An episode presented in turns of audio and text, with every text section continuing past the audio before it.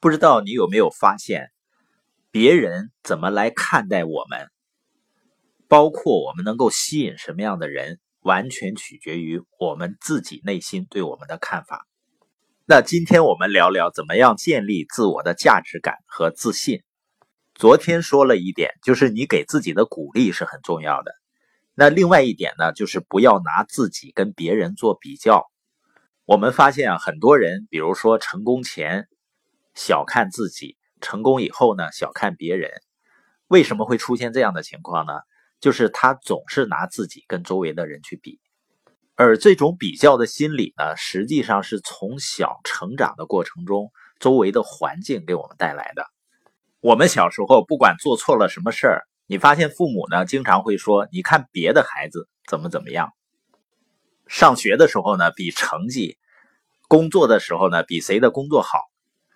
开车呢比谁的车好，你会发现很多人一辈子都处在不停的比较之中。你说比较好像它能够产生动力啊，它确实能够产生动力，但多数的情况下，它会让一个人的心态变得很焦虑。因为比较呢，一般会有两种结果：要么你发现别人比自己要优秀的很多，那就会很沮丧。很多人自信不足，就是他在成长的过程中，不断的跟别人的优势去比的一个结果。越比呢，越觉得自己不行。你比如说琼瑶，如果他从小父母和周围的人都拿他的数学成绩跟周围的人去比，因为他数学总是零分嘛。你知道最可怕的是什么呢？最可怕的就是一个人在这种比较过程中，对自己完全没有了信心。比较的另外一个结果呢，就是你发现，哎，自己比别人强，那你又会骄傲。另外呢，比较还会造成一些扭曲的心理，甚至呢，看到别人优秀的地方呢，自己不舒服。所以你会发现呢，它一点益处都没有，只会分散注意力。那怎么进步呢？你唯一需要比较的人是你自己，跟自己的昨天比，跟自己的去年去比。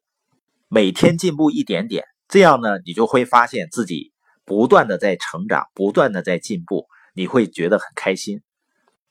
但是还是有的朋友啊，他说我面对这个人的时候，交流的时候，我发现他还是方方面面都比我强啊，就感觉自己没有足够的自信跟别人去交流，那怎么办呢？如果你非得跟现在已经成功的人比呢，不是用现在的你。和他的现在去比，而是用你的梦想实现了以后的你，也就是财务自由以后的你和他的现在去比，因为谁都不是一开始就站在山顶上的，他都有一个爬山的过程啊。那你说这个人是他爹创业成功了，把他直接放到山顶上的，那只代表他运气好啊。我们没有必要觉得自己不如他。那关于建立自我价值感和自信的另外一点呢，就是突破自我思维的限制。每个人的思维啊，实际上都有局限的。你比如说，我在化肥厂的时候，你打破我的脑袋，我也想不起来要实现财务自由啊。那突破思维限制最重要的一个方法是什么呢？就是改变环境和你交往的人，因为你的所见所闻就会变成你的所思所想。我们每个人交往的人对我们的思维的影响是最大的。你比如说王健林，他说你首先可以设定一个小目标，比如先挣一个亿。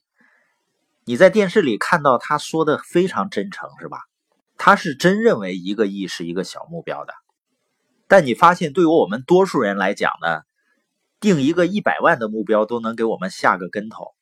为什么呢？就是因为。我们觉得这个数字已经太大了，实际上这种想法已经限制了我们能够吸引的人了。那些志向高远的人肯定就不会来跟我们去合作，形成一个团队的。所以，为什么说限制人们生活最大的障碍，往往是自己强加给自己的？因为一个人如果怀疑自己将来能够取得的成绩，那么现在的行动就肯定已经受限了。他就不会去行动了。